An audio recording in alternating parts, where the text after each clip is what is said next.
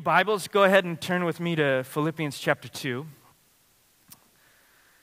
And as you're turning there, just to give you a kind of a quick recap of, about where we've been, um, we just left chapter 2, verse 1 through 11, where, as I, I just mentioned, Paul kind of goes on a tangent speaking about Jesus and the things that Jesus has done.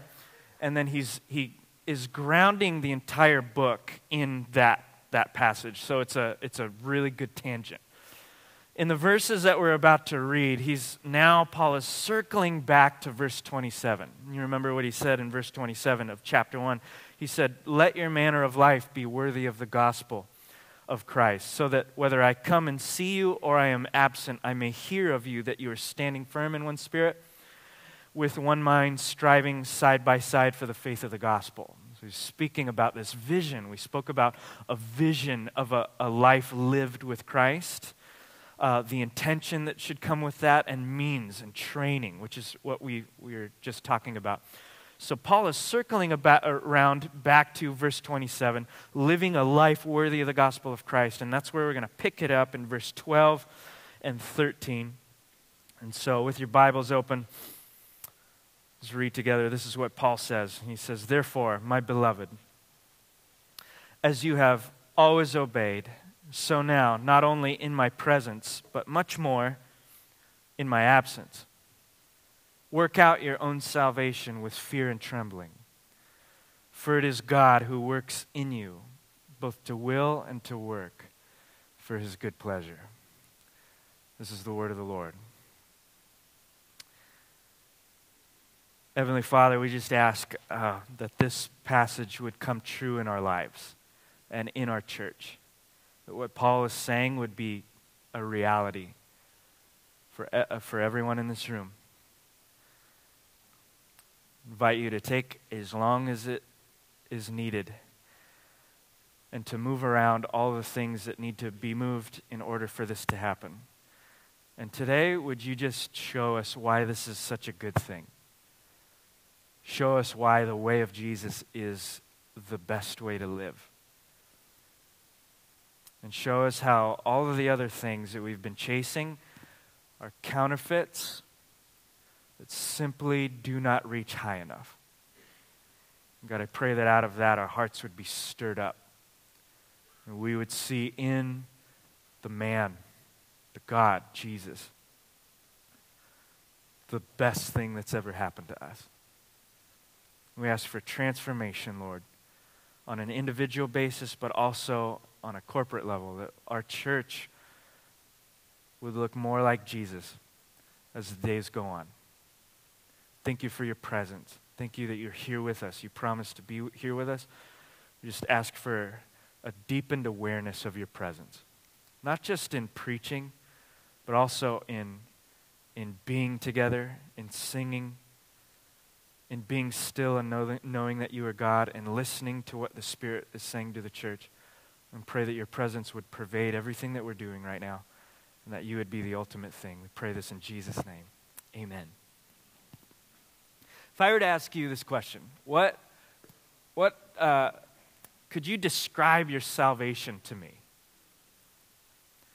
What does salvation look like for you? What are some of the things that you would say? Now, I think there's probably a wide spectrum of experience in that regard. You know, I'm, I'm thinking of like seasoned Christians who've been following Jesus for years, maybe decades.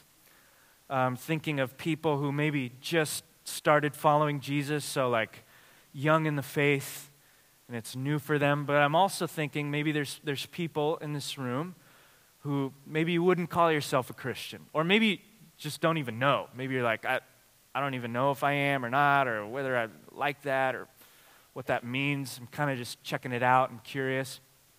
I'm really glad that you're here to do that with us. Um, so maybe for you, you would say, I don't, I don't really know what salvation is. Don't even know if I care. Glad that you're here to, to kind of dive deeper into that uh, in the Word with us. The, the other two, you're, you're a follower of Christ, you're a Christian, regardless of whether you, wherever you fall on the spectrum, you might, perhaps you might think of your salvation, the first thing that comes to mind is a date. Um, you know, like a, like a born on date. You know, some beverages have born on dates. It means this is the date in which they were bottled May 31st, you know, 2000, whatever. So some of you would describe your salvation in those terms, maybe. A born on date. You would refer to a particular date in your history uh, when you met the Lord for the first time.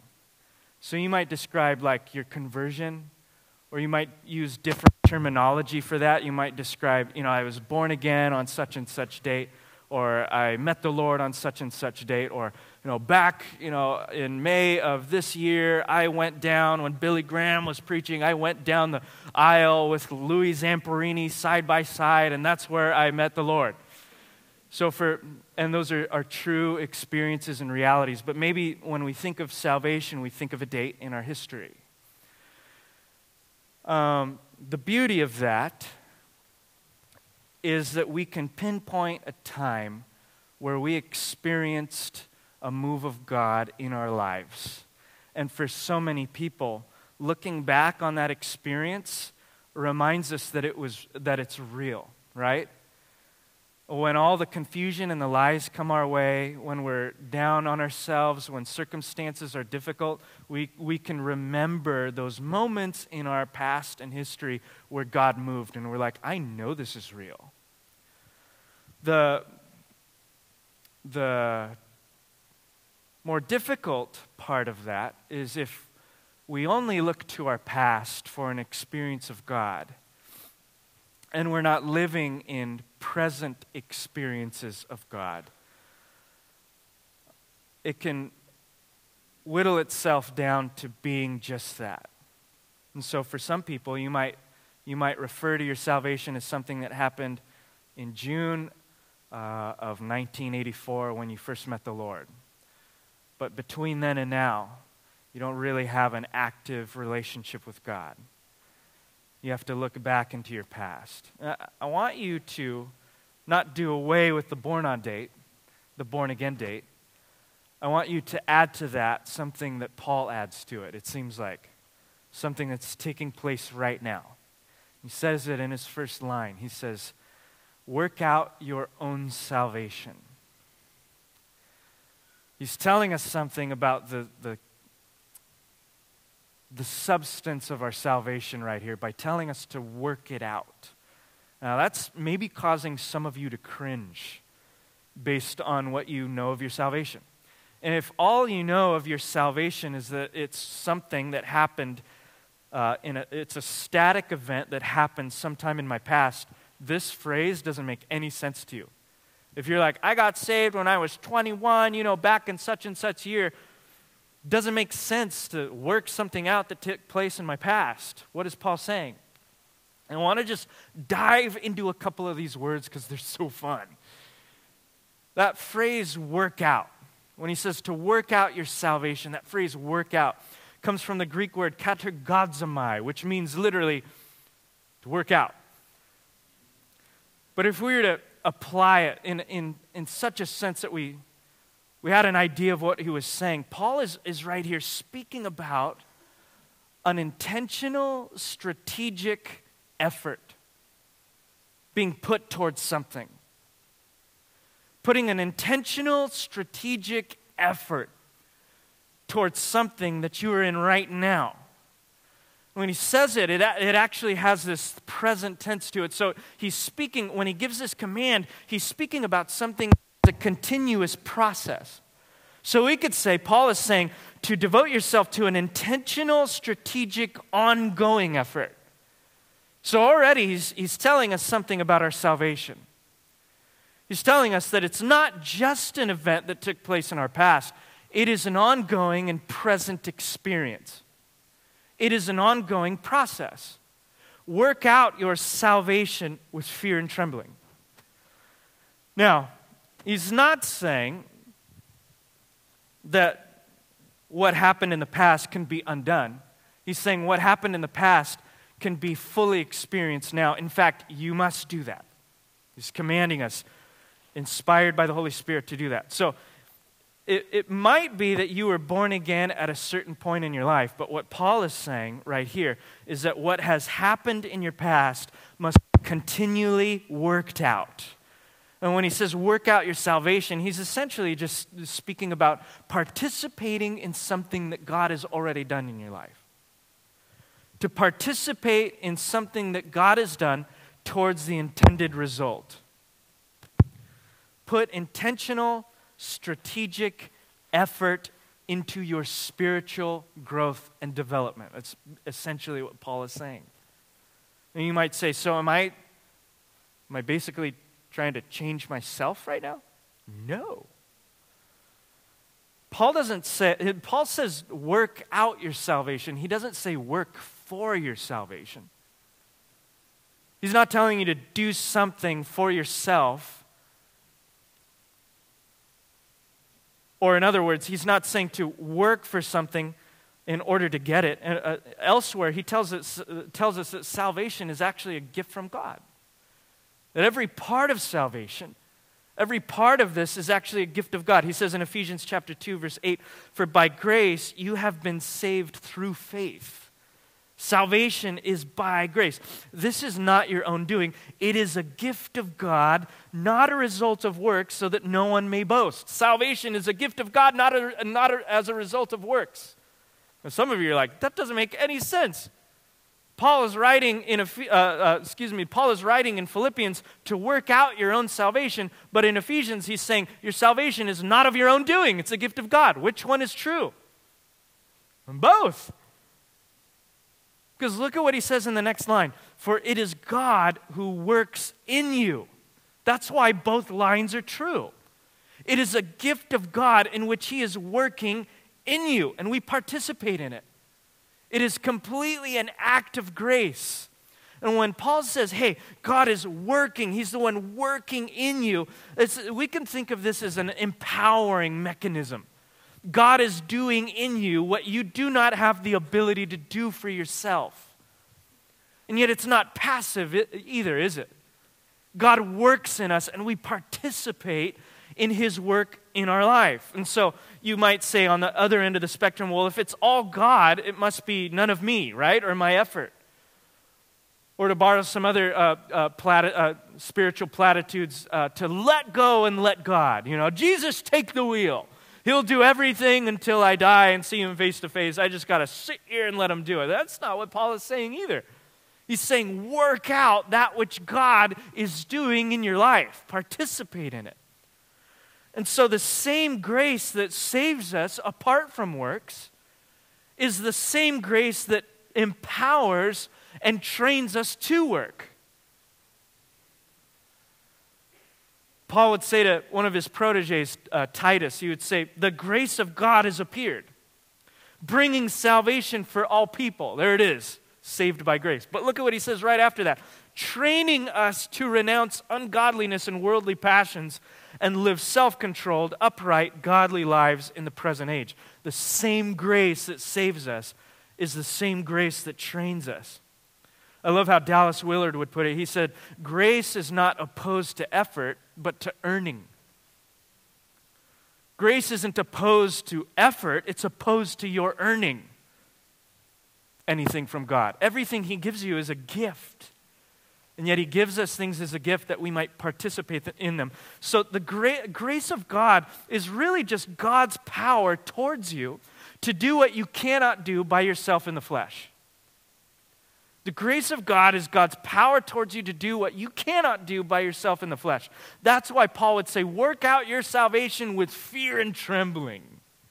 It's not saying, you know, be afraid of God. He's using a, a phrase here that often speaks of that, that awe, that holy fear, that sense of awe and wonder. You can think of someone who's like, I, I couldn't lift a finger to save myself, and yet God has has invaded my life and He's transforming me from the inside out. I am in awe of this God. That's what He seems to be saying.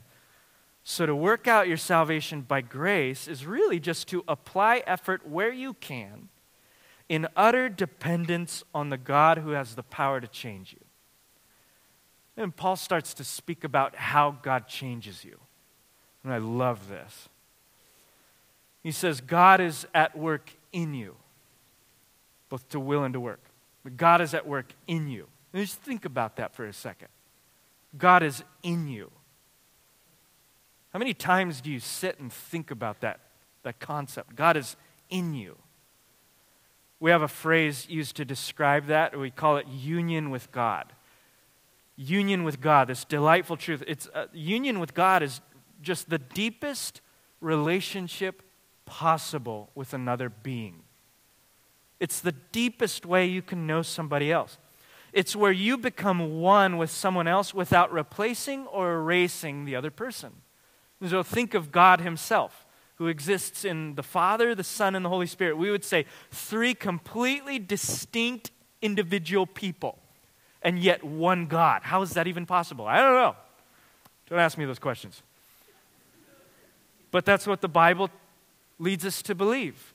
Three distinct identities, and yet they are so uh, in union with one another that we can call them one God. Union. Now, what's crazier about this, uh, cra- uh, even crazier than that, is that God then invites us into that same type of union.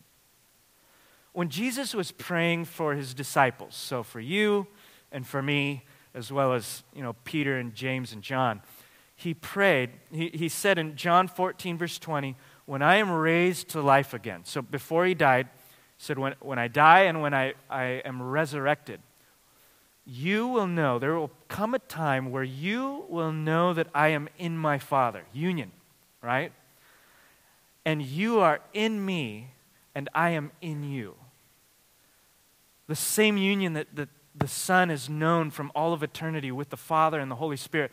He's inviting finite people like you and me into, into that. And so it's not just that we're with God, although that's true. It's not just that He's shouting orders to us from afar, it's that we are in union with God. The Bible teaches this. You might be like, that's so weird and mystical. That must be for super Christians. No, this is the normal Christian life. This is what you were destined for. This is what you were made for. Jesus said Jesus describes eternal life. He describes it for us. I, used to think of eternal life as a destination, like that's what happens when I die and get to a place called heaven. But Jesus described it in a different way. He said, This is eternal life, that you might know, uh, excuse me, that they might know you, the only true God, and Jesus Christ, whom you have sent. Eternal life is a, a, a relationship with God. And he goes on to describe that relationship as union with the Father, the Son, and the Holy Spirit. This is incredible. What does Jesus do when he then uh, he's about to leave? He tells his disciples, "I want you to make more disciples." What does he do? He teaches them more about union with God. You guys know this passage. Jesus came to them and said, "All authority in heaven and on earth has been given to me."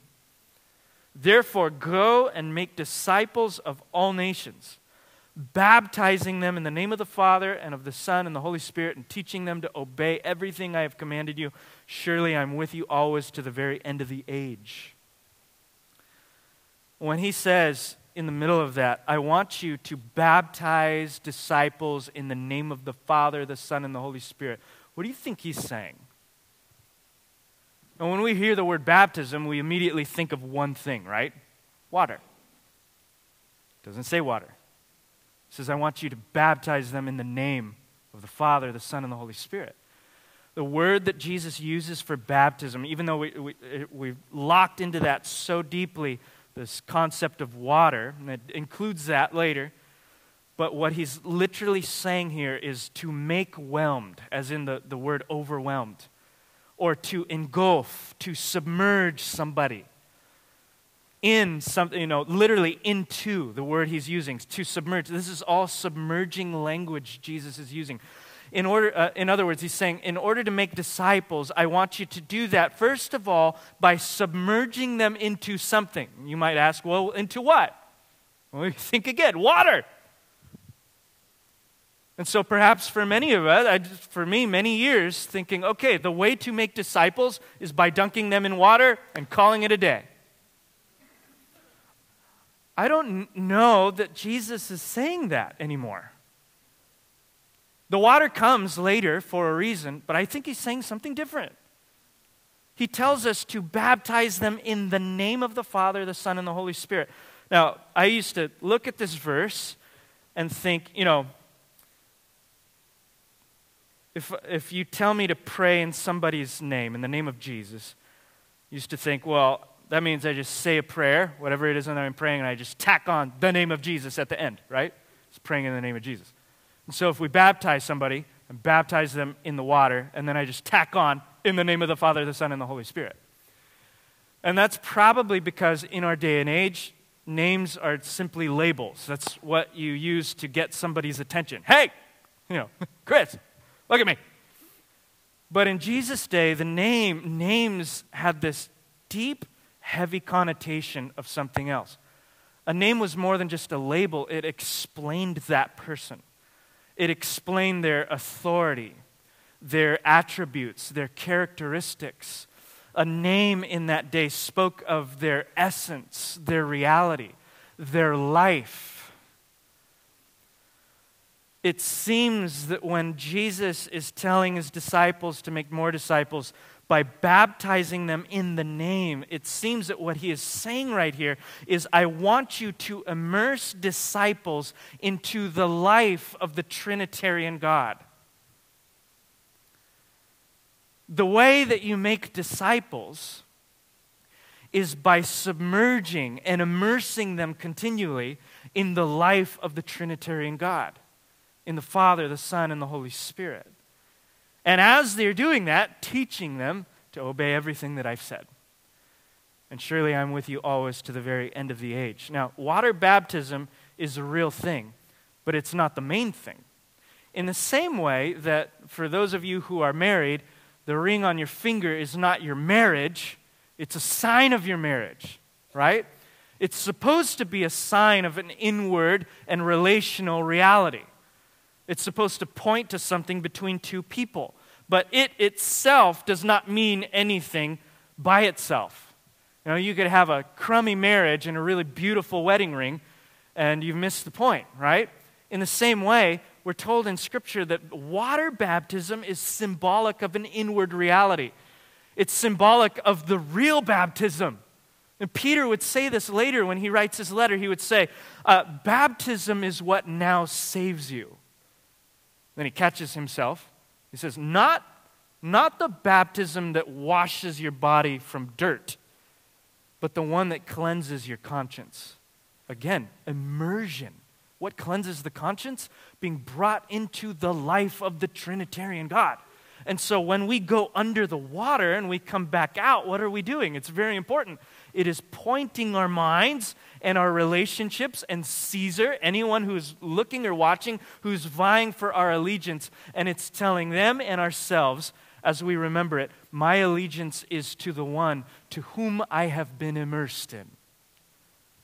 And we live for the tr- that true immersion. That this idea of being immersed in God, this union with God, is all over the Bible. That phrase in Him that you keep coming across in the New Testament, our lives are hidden with Christ in God. Anytime you hear someone speaking about being in Him, that phrase is kind of shorthand for being immersed in the Father, the Son, and the Holy Spirit. It's shorthand for union. And that phrase occurs about 73 times in the New Testament. Now, that's not counting the times, the other variations of that phrase with Him, in Him, Him being in us. When you add all of them together, it's, it's a couple hundred. This is the language of Scripture. Union with God is the language of the Bible, it is the language of your salvation. So, what we're talking about here is not simply something, merely something that took place when you gave your life to the Lord, it's something that you're experiencing and going through now. Brennan Manning, in his book, The Furious Longing of God, he writes Union is one of the most explosive words in my Christian vocabulary. The daring metaphor of Jesus as bridegroom suggests that the living God seeks more than an intimate relationship with us. The reckless, raging fury of Yahweh, when, when he says that, he's not speaking about his anger, he's speaking about his love. The reckless, raging, furious love of Yahweh culminates, dare we say it, in a symbiotic fashion, a union so substantive that the Apostle Paul could write, It is no longer I who live, but Christ who lives in me. I kind of went on a tangent about our union because it's so important to understand where our actions are supposed to come from, our behaviors, all those external things. What does union with God mean for a person working out their salvation? Paul says, God is in you. Union. God is in you working. That means when I'm trying to love my enemies, I'm not trying to love my enemies by myself. Christ, who loves his enemies perfectly, is in me, working me to love my enemies. I have the perfect, sinless Son of the living God in me, changing me on the inside out to become like him. All I got to do is participate with him by the power of the Holy Spirit. This means that God is not, you know, over here, distant from you, shouting orders. Hey, you screwed up yesterday. I want you to try better. No, He is in you, working inside you in the deepest possible way to make you more like Christ. So think of this when you hear verses like Ephesians chapter 3, verse 16 through 20. Think about union. When, when Paul prays for, for Christians, he says, I pray that according to the riches of his glory, he may grant you to be strengthened with power by his Spirit in your inner being. Why would he pray that? Because God is in you, Christian. He's praying for a latent power to erupt to the surface and for believers to, to recognize what is happening within them that is so revolutionary and transformative. This is not your everyday religion here. This is a revolution where God invades the human person and changes them from the inside out. Paul goes on to say, Now to him who is able to do far more abundantly than all that we ask or think, according to the power at work within us. So, language is all over the Bible. Paul is just telling us God is in you, Christian, to transform you from the inside out. Are you participating in that process? And he tells us, work at it, work hard. This is the, the happiest work that you will ever undertake. How many of you hate your actual jobs right now? Or some element of them? You don't have to answer that. It's a rhetorical question. How many of you love your jobs, but there's some days that you just hate? Paul's like, you want to undertake glad work? Work at this. God is in you working. And He's working in you to do what? To will and to work. Now, I love this line. I just love it. Because it's almost like Paul is saying, okay, God is in you, union with Christ. He's in you working. Working to do what? He's working in the deepest part of who you are in your will, and He's working all the way to the most external part of who you are. You're working. He's working in every part of who you are. There's no part of the human personality that is off limits to God. He's working in it all. And he starts off by saying he's working in your will. He's working, uh, excuse me, God is in you to uh, working to will. Such a tongue twister. So many W's, man. God is working in you to will. When the Bible speaks about the will, speaking about, if I can put it this way, the command center, the human personality, this is where you make decisions. This is the freest part of who you are. This is the most creative part of who you are. This is probably the closest, the part of you that's closest to the image of God. This is where you are creative in your own right. This is where you can decide, oh, yeah, I'm going to memorize scripture with the rest of the church, or I am not going to do that. You have freedom. God says, I'm working in the deepest part of who you are. The Bible uses several words because this is such a complex and beautiful part of the, the human person. There's several words that the scripture uses for this. You might hear will, you might hear heart, you might hear spirit. They're all referring to the same thing, the deepest part of you, where we get to decide how we want to live and the things that we want to do. It's also where, you know, in interaction with our mind, we delight in certain things. You might delight in sin. You might delight in things that aren't good for you. You might take pleasure in things that are not of God. Uh, this is where you, you make intentions and you form desires, and God is saying, It's right there that I'm going to meet you. In other words, I'm going to change you on the deepest level at your heart. I'm going to change your desires. I'm going to change the things that you take pleasure in. The prophet Ezekiel told us that this was going to happen, didn't he? Back when Israel was trying to do those Ten Commandments and they were failing miserably, God said, I basically said, I know what the problem is. It's your heart. And he goes on in Ezekiel chapter 11, also in Ezekiel 33 and Jeremiah, I think it's 32 or 33, says the same thing. It says right here, there's coming a day when I will give my people singleness of heart, devoted hearts and I will put a new spirit within them. You hear that? Heart and spirit. I will take away their stony, stubborn heart and give them a tender, responsive heart. So they will obey my decrees and regulations. Then they will truly be my people, and I will be their God. What we have here is a gentle invasion of the Holy Spirit coming into the deepest part of who you are as a person and changing you at the heart level, changing the things that you want to do. Have any of you noticed this? When you first got saved, there, were, there were changes inside?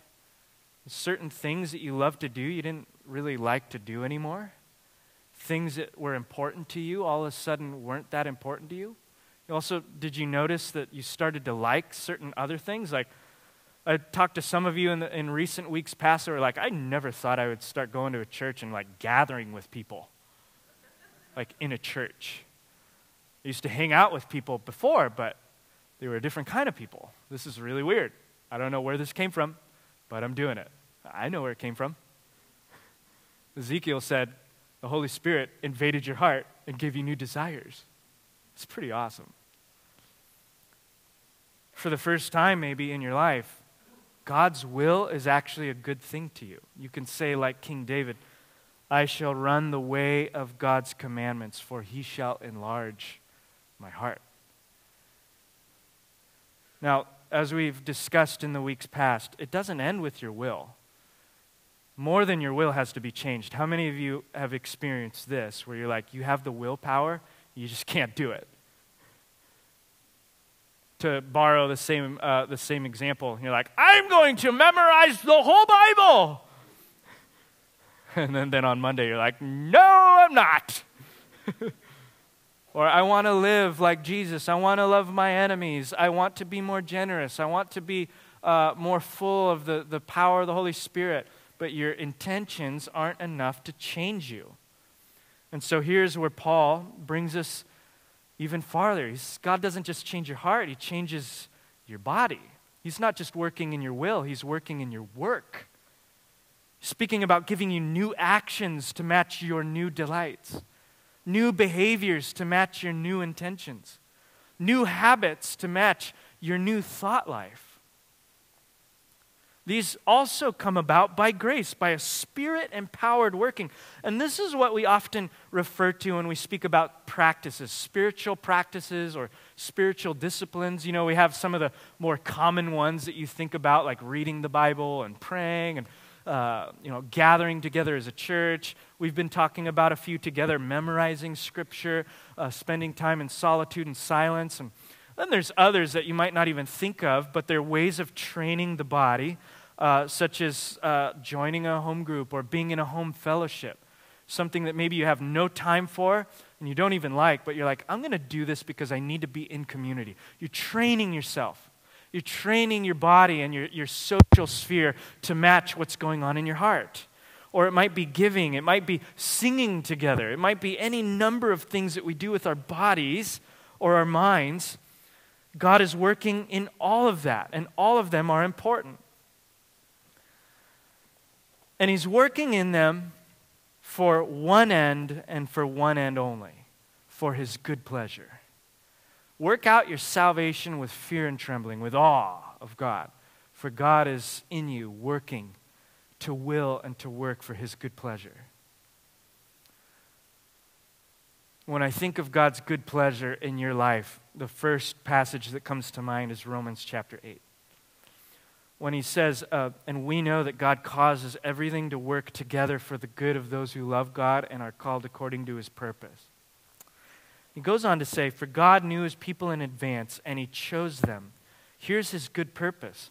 Here's his good pleasure he chose you to become like his son. That is his highest goal for you. That is the most beautiful gift that he can give his people. That is the best end, whether you realize it now or not. You were designed and created originally in the image of God. You know what Hebrews says about Jesus? He's not in the image of God. Hebrews says he is the image of God the radiance of the Father's glory. When you look at Jesus in Scripture, you are seeing what the Father is like. You're seeing what He is like.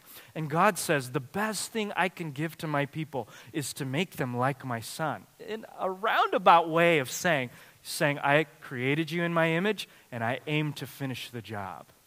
I aim to bring you to completion. I aim to make you fully human and fully alive. God has big plans for you, big dreams for you. Maybe bigger than the ones you had for yourself.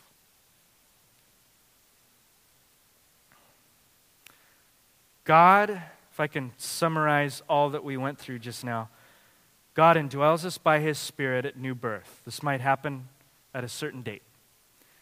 But then he immediately engages us in the process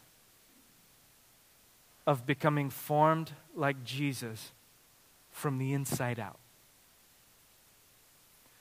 We have words to describe this. Sometimes we say sanctification. Other people say spiritual development. You might say growing in Christ. There's lots of, lots of words that we use. My favorite to describe this is a, a phrase you might have heard spiritual formation. I love that word forming because it speaks of the process. Whatever you want to call it, the process is all over the Bible, becoming more like Jesus in this life. Paul's speaking about it in the text that we just, we just looked at, but not just there, it's all over his letters. Galatians chapter 4, verse 19, he says, My little children, for whom I am again in the anguish of childbirth until Christ is formed in you.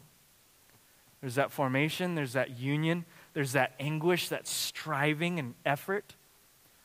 But he would write in the letter to Ephesians, uh, chapter 2, verse 21, in whom the whole structure, Jesus, in, in whom the whole structure, being joined together, the church, is growing into a holy temple in the Lord. So now it's not just individual people, it's us together growing in the Lord. There it is again. He would say to the Colossians in chapter 1 It's Jesus that we proclaim, warning everyone and teaching everyone with all wisdom that we may present everyone mature or complete or perfect all the same words, in Christ. For this I toil, struggling with all his energy that he powerfully works within me. I have to stop and pause for a moment and wonder that the one thing that Paul was driven for was this I toil, struggling with all his energy that powerfully works within me to see God's people mature in Christ. He was obsessed, a man obsessed. Salvation is a process of spiritual formation. It starts decisively in a moment of conversion, but it doesn't end until you are made complete when you see Christ face to face. And unless you're dead, and you are a Christian, you are in the middle of that process. And the whole Bible screams to you this must be your glad and happy business and work. This was Paul's driving passion.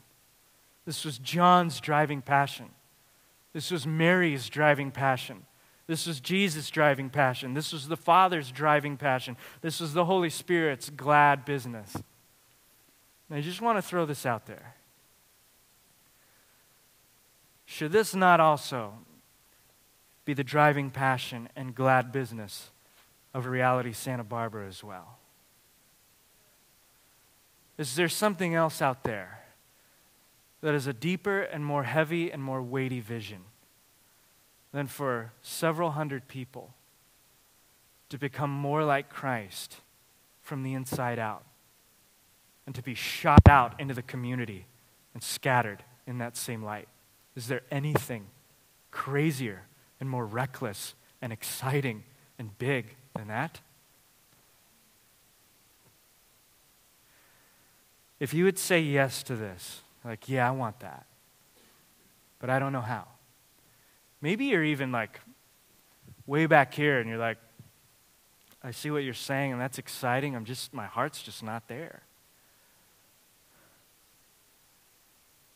I can barely love, you know, my spouse, much less my enemy. To be honest, I just wake up out of bed every, you know, morning. I'm just trying to pay the bills. Like this is a lot to, to wrap my head around. I'm just trying to survive. You know what you could do this morning? Is just start right there with the Lord.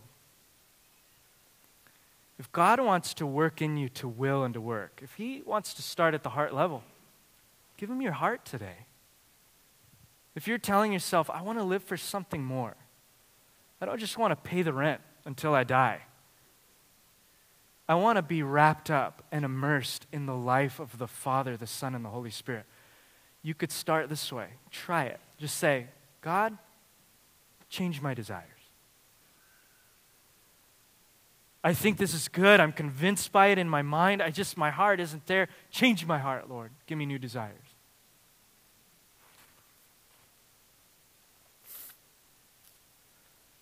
God said in Deuteronomy, if that's what you do, that place of desperation and brokenness and weakness, from there, you will seek the Lord your God, and you will find him if you search after him with all of your heart and all of your soul.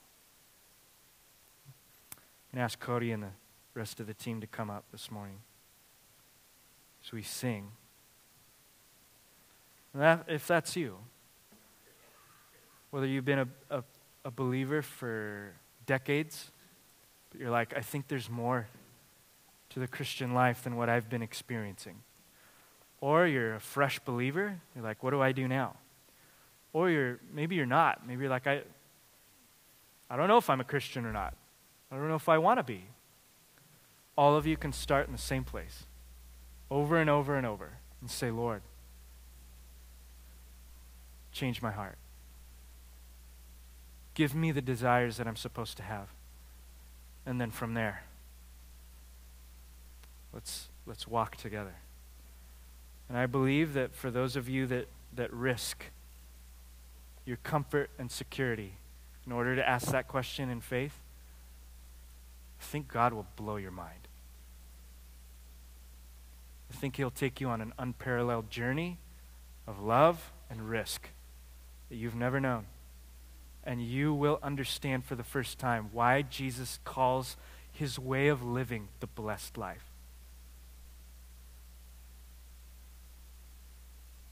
starts with asking. If that's you, let's just ask together. Heavenly Father, thank you for your word.